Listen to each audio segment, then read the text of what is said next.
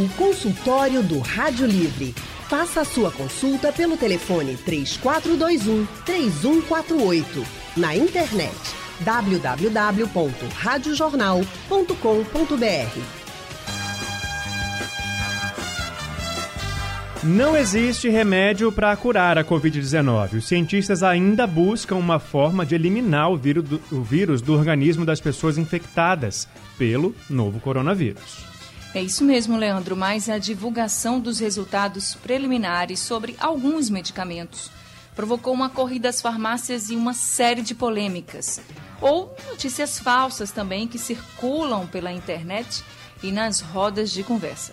E aí, hoje, o nosso consultório do Rádio Livre vai falar sobre essas fake news, sobre essas notícias falsas a respeito dos remédios que estão circulando aí na boca do povo, nos grupos, nos grupos de WhatsApp, com a promessa de cura para a Covid.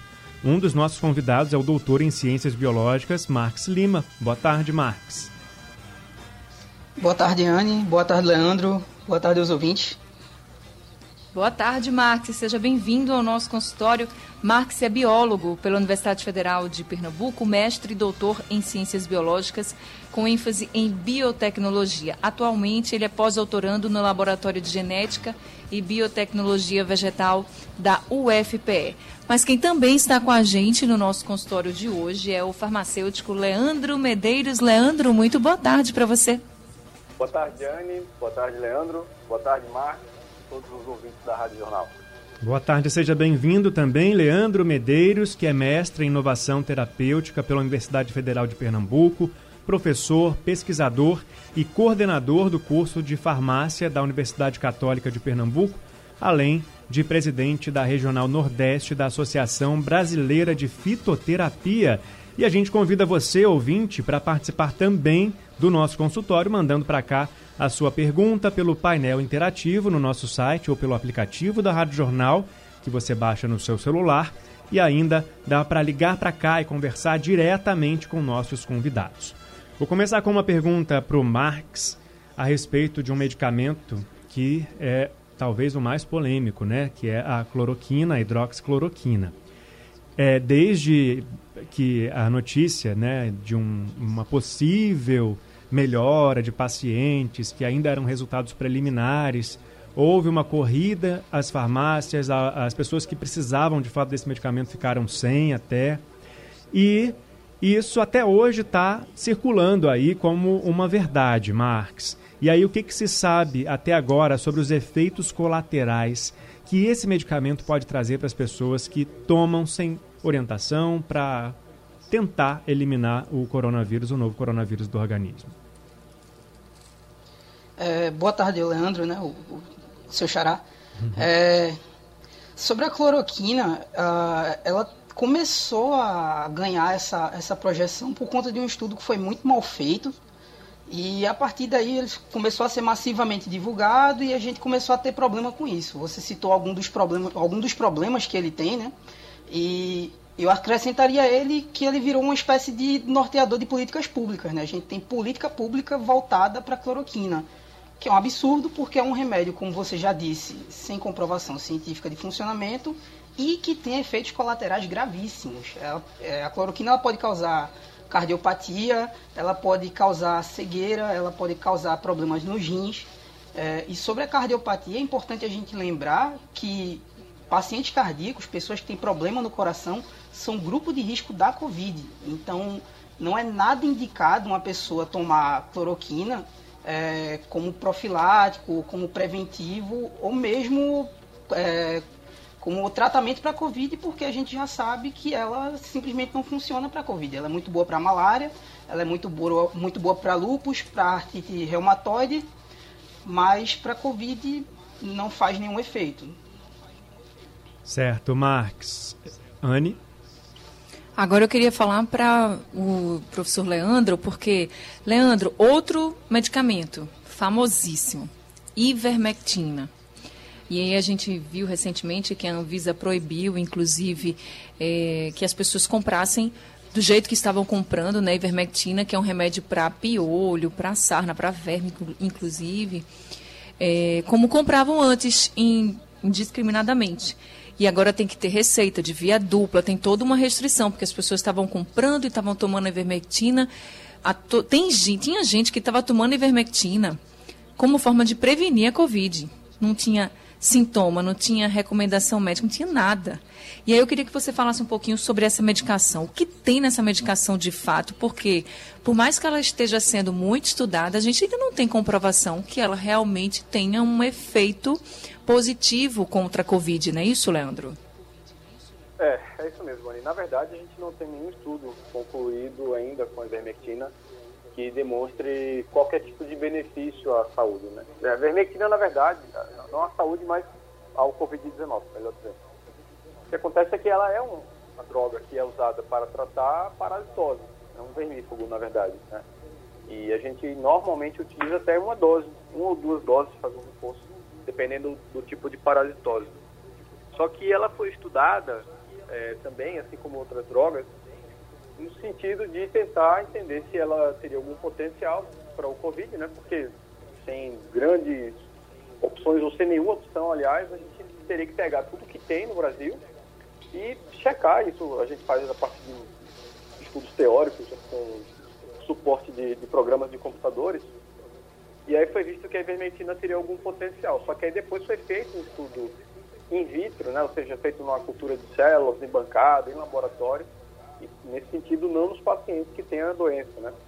E aí foi visto que ela tinha realmente uma capacidade de bloquear uma proteína que é responsável pelo transporte do vírus para as células humanas. Só que, é, na verdade, na verdade, esse é um estudo que não confirma a hipótese de que ela pode ser usada. Ela, na verdade, cria a hipótese de que ela pode ser usada. Mas essa hipótese tem que ser testada. Então, o que aconteceu foi isso. Agora, como você teve uma veiculação dessa, é, enfim, desse achado, né, é, na mídia e, claro, num momento como esse é muito difícil você fazer julgamentos corretos, né, mais racionais, digamos assim. Então isso acabou gerando uma expectativa muito grande por parte da, da própria população, a própria população pressionando os médicos a prescreverem e também tem outros detalhes, né, assim, na, na falta de uma digamos assim, de uma arma eficaz contra esse vírus, né, nessa guerra, o que, que você vai fazer? Então, aí, alguns planos de saúde incorporaram a ivermectina e eles fizeram a distribuição gratuita do que eles chamavam de, de kit COVID. E aí, nesse kit, tinham vários medicamentos, inclusive o próprio, a própria ivermectina. Alguns deles colocaram a, a cloroquina ou a hidroxicloroquina, o que é muito ruim, porque você, nesse sentido, faz uma coisa que é, a gente combate o dia todo, né? Pelo menos nós que estamos aí na, na, na, na linha de enfrentamento, na linha de frente, né? E na, nas farmácias, né, promovendo aí o uso racional de medicamentos, a gente, nesse caso, está promovendo o contrário, é o uso não racional de medicamentos. Então, o que a gente sabe até hoje é assim, a ivermectina não é uma droga que deve ser usada para profilaxia da, do Covid-19, ou seja, para prevenção. Ela não ajuda a tratar o Covid-19, não há prova científica de que isso aconteça. É, alguns estudos teóricos, inclusive, começam até a, a, a, a, rebater esse primeiro que foi que eu mencionei, porque se você pensa né, que ele vai agir no sentido de, de combater o vírus dentro do organismo, mas a gente tem que ter a certeza de que essa substância está chegando direito nos pulmões. Mas tem um modelo que a gente chama de estudos farmacocinéticos, só para ilustrar melhor para quem está ouvindo, que ajuda a gente a entender se a substância chegou realmente no local de ação. E a gente viu que a quantidade que está sendo utilizada, ela não é adequada para você ter, por exemplo, a incorporação da ivermectina dentro do pulmão. Essa é uma única dosezinha que você tem, que você toma, como o pessoal está fazendo aí uma vez por semana, sei lá, como cada um faz de um jeito, né? Mas isso não é suficiente para você ter a chegada da ivermectina nesses tecidos uh, do sistema respiratório, né? Desde a, garganta né, até o pulmão, mais ou menos. Então, o que acontece é que não é para ser usada e, felizmente, a Anvisa tomou uma decisão na semana passada, finalmente, aliás, ela publicou uma resolução tornando a ivermectina, assim como outros três medicamentos, né, como medicamentos controlados. Então, hoje só sai da farmácia se tiver apresentação de receituário controlado. O consultório do Rádio Livre. Faça a sua consulta pelo telefone 3421 3148. Na internet www.radiojornal.com.br. Consultório do Rádio Livre hoje está falando sobre as notícias falsas que circulam sobre tratamentos para a Covid-19. E a gente está recebendo aqui no nosso consultório o professor pesquisador e coordenador do curso de farmácia da Universidade Católica de Pernambuco e também presidente da Regional Nordeste da Associação Brasileira de Fitoterapia, o professor Leandro Medeiros. E também estamos recebendo aqui no nosso consultório o doutor em Ciências Biológicas, Marx Lima. E quem já está ao telefone para participar do nosso consultório é o ouvinte Jaziel de Beberibe. Jaziel, muito boa tarde para você. Boa tarde, Anne. Tudo bem? Tudo bem com você? Tá tudo certo. Apesar que nunca mais Graças consegui a linha, mas vamos lá. Hoje deu certo, Jaziel. É, amém. Gostaria... Hum, amém mesmo. Eu gostaria de saber o seguinte. É, veja, o próprio Bolsonaro que defendia tanto essa, essa cloroquina não está bom, né? Já foi testado não sei quantas vezes e continua com, com essa Covid. Agora eu queria saber o seguinte, se já foi comprovado, se algum paciente é, com a cloroquina e esses outros remédios que faz mal ao coração, se, já se comprovou é, que ele também é, é atingiu o pulmão, em vez de melhorar, piorou a situação no, no pulmão do paciente já Max. alguma coisa desse tipo. Doutor Max, você é, então, prefere responder? Os efeitos da, da cloroquina, os mais, é, talvez os mais notáveis, assim, os que mais ocorrem são, são esses que eu falei, né? O problema do coração, causa arritmia cardíaca, pessoas que fazem uso prolongado dele, né? Que usam durante muito tempo, é, principalmente pessoal que tem lupus, doença autoimune, é, tem que fazer acompanhamento para olhar, fazer acompanhamento da vista, né, para ver se está tendo alguma perda. É, é, também causa problemas nos rins, podendo vir a causar até insuficiência ou falência. Problema no fígado também é muito, é relativamente comum, na verdade, é, com relação à, cloroquina. E algumas pessoas têm até irritação de pele ou alguns outros efeitos que são mais raros, mas, mas acontecem. Mas sobre a questão de prejuízos ao pulmão, eu não tenho nenhuma informação quanto a isso. E o senhor sabe se alguém que se tratou com a cloroquina ou que tomou a cloroquina teve alguns desses problemas que foi uma das perguntas do Jaziel? Ah, então, é muito difícil é, porque você tem que você tem que fazer um acompanhamento prolongado, né? E tem que lembrar também que a COVID ela não é uma doença respiratória, ela é uma doença sistêmica, né? ela não ataca só os pulmões, ela ataca uma série de órgãos do corpo. A gente já tem relato de sistema neuro, é, problemas neurológicos, uh, renais, enfim, de diversas naturezas. E é muito difícil você dizer se o que está causando aquilo é o vírus ou a cloroquina.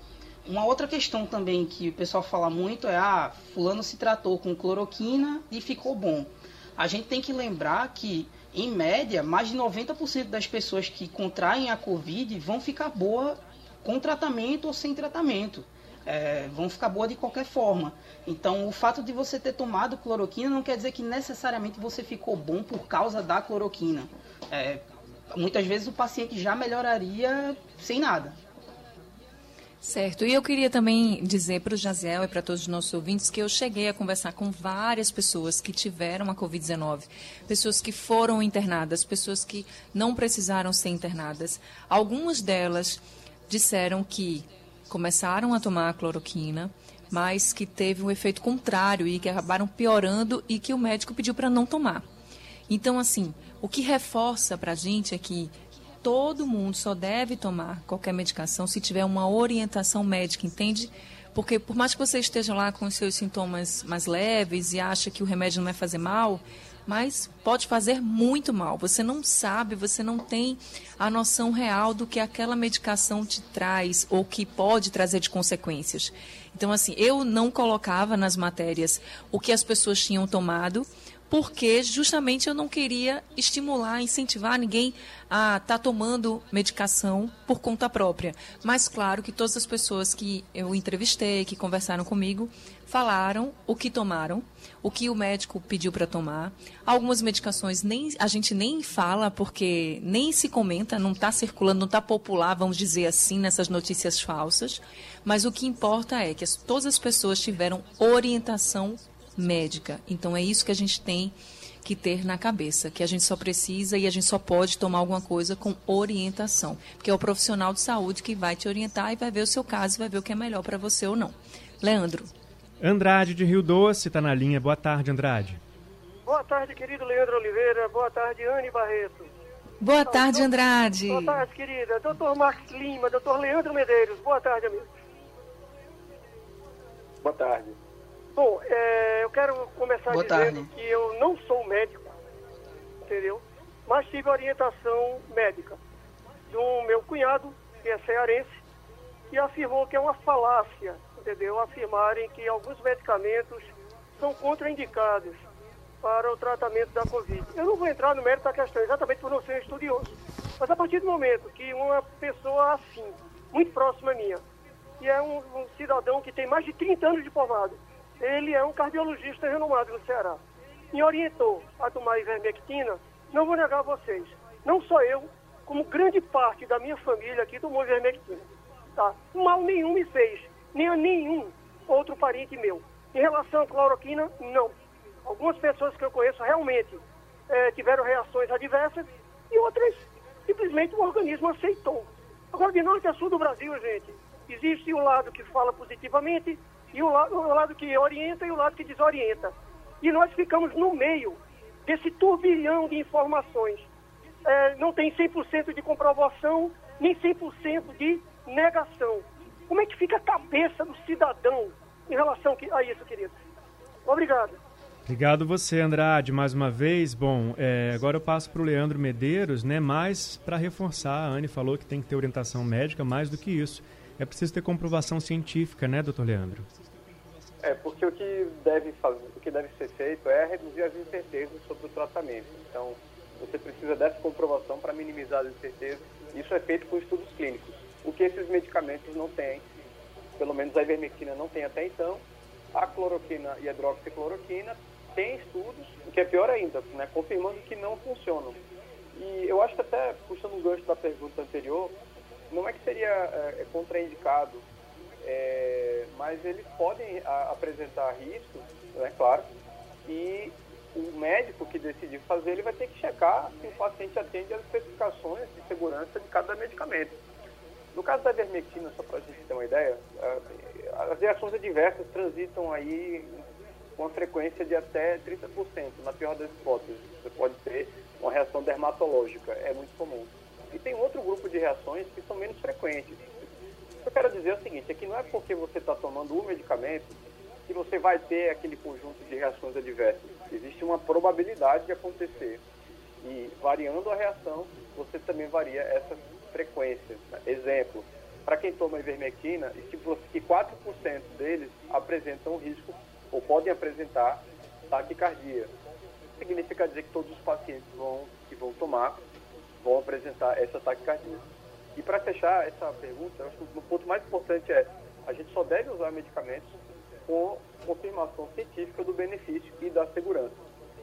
Não é o caso da ivermectina, porque esses estudos não, não foram concluídos ainda. Então, o que aconteceu após o uso da ivermectina pode ter sido por ela ou pode ter sido pelo acaso, é uma coisa que a gente tenta minimizar na pesquisa científica.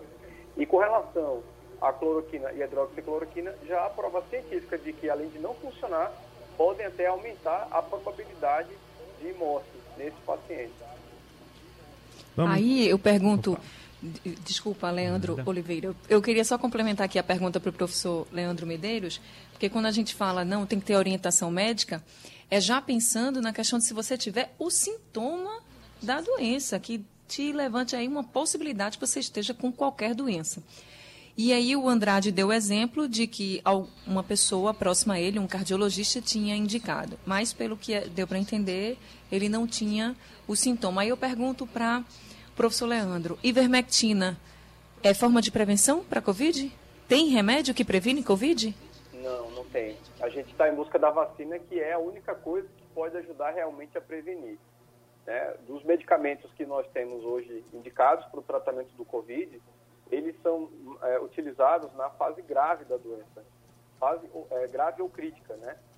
É, mas para uma pessoa que está com um quadro leve, não há nenhum tratamento que não seja paliativo, que é o caso de você tratar uma tosse, né, um, uma alérgica com um medicamento específico, você tá, tratar uma febre com um antitérmico, a dor, com, enfim, né, qualquer medicamento que você até compra de venda livre na farmácia. Mas para prevenção, uma pessoa que não se infectou, a gente não, não, não faz nada. O que ajuda a prevenir é o manejo não farmacológico, que é distanciamento social, higiene das mãos, uso de máscaras e muita consciência social. Pois é, e tá além certo. de eh, a hidroxicloroquina, uma pesquisa feita recentemente no Brasil mostrou que tem bastante brasileiro acreditando também que o alho protege da Covid-19. Será? A gente vai responder essa questão depois do intervalo. O consultório do Rádio Livre. Faça a sua consulta pelo telefone 3421 3148. Na internet www.radiojornal.com.br. Consultório do Rádio Livre de volta e já caminhando para o final. Agora eu vou fazer uma pergunta bem objetiva para o Dr. Marx, porque eu citei uma pesquisa que foi feita recentemente pela Ipsos, que é uma empresa que faz pesquisas no mundo inteiro, e 18% dos brasileiros acreditam na eficácia da hidroxicloroquina, mas 7% acham que o alho protege dessa doença, Marx. Tem alguma comprovação sobre isso? É, não, como o Leandro já falou, né, não existe tratamento preventivo para a Covid. É, você pode tomar chá de qualquer coisa, é, talvez para outros efeitos, mas para proteger contra a Covid nós não temos nada comprovado. Se você pode sair desse programa hoje com uma, com a frase, é essa: não existe tratamento específico para a Covid. Dani. Agora, professor Leandro, queria que o senhor falasse sobre essa versão que foi lançada do painel de diretrizes de tratamento da Covid-19 traz algumas modificações. O que, que muda de fato no tratamento da Covid-19 a nível mundial? A gente está falando de. É um painel de diretrizes mesmo, a nível de mundo, mas eu queria saber o que é que pode ser aproveitado desse painel, o que é que muda de fato nessas diretrizes. Bom, eles fizeram uma atualização a respeito, pelo menos dia 24 agora de julho, né? nós tivemos uma atualiza atualização sobre o uso do Remdesivir, que é um medicamento antiviral, é, mas é muito específico no contexto hospitalar. Né? A ideia do Remdesivir basicamente é fazer com que o paciente tenha uma, uma melhor recuperação, ou uma recuperação mais rápida, melhor dizendo, em média quatro dias a menos. Mas os dados mostram que ele não consegue reduzir mortalidade. É, então houve uma mudança fazendo aqui uma. É, é uma questão mais específica da, da rotina da UTI, né? Então, os médicos acabam é, usando ele, né? Quando você tem a necessidade de oxigênio suplementar, é, alto ou baixo, então eles acabaram inserindo nesse contexto. A gente tem também uma outra atualização importante, que é com relação ao uso da, do, da dexametasona, né? Que é um também um medicamento usado para reduzir aquele quadro de hiperinflamação que é causado também na fase grave e que é, teve uma expansão aí a respeito da sua utilização né, nos pacientes que têm a ventilação mecânica. Né. É, a gente tem outros estudos surgindo agora com o que nós chamamos de células troncos, é, células tronco mesenquimais também, que é uma, uma oportunidade é, de terapia imunológica, né? Então, com, um, alguns estudos foram concluídos e eles passaram a fazer parte de, de, alguns protocolos, mas também na fase grave. Tá? É, e também está falando sobre a suplementação com alguns nutrientes, é, mas não é algo que ainda é recomendado para prevenção. Isso precisa ficar muito claro, mas há um estudo é, com vitamina C, D e zinco, e esse, quando você tem a deficiência, quando suplementado, parece gerar algum benefício, né? especialmente a vitamina D. O que não é recomendado fazer agora é suplementar a vitamina C, não é recomendado suplementar a vitamina D e zinco por conta própria. Isso precisa ser muito bem avaliado, tem que ser feito, tem que ser feita uma indicação médica, até porque o uso excessivo desses produtos podem provocar quadros de, é, pelo menos para as vitaminas, né, hipervitaminose. Pode ser tóxico, inclusive. Então, a gente não está recomendando também de rotina para casos de prevenção, né, mas tem alguns estudos novos saindo a respeito desses três nutrientes. Tá certo, então. É bom a gente ficar sabendo né, o que está sendo recomendado até para o tratamento no hospital, porque muitas pessoas ficam com muito medo quando tem um parente que está no hospital, internado, não sabe o que está sendo utilizado, tá aí. Algumas diretrizes estão aí, né, postas como o professor Leandro colocou para a gente. Professor Leandro Medeiros, muito obrigada por mais esse consultório. Infelizmente, nosso tempo acabou, a conversa estava boa demais, mas muito obrigada. E quando chegarem esses novos estudos, a gente conversa mais um pouco para que as pessoas entendam o que é está sendo feito no mundo inteiro. Uma boa tarde para o senhor. Perfeito, obrigado. Quando a conversa é boa, o tempo passa rápido. Né? Verdade. Exatamente. Aqui no consultório isso acontece com frequência. Obrigado, é... Leandro. Obrigado também, Marques, pela participação mais uma vez.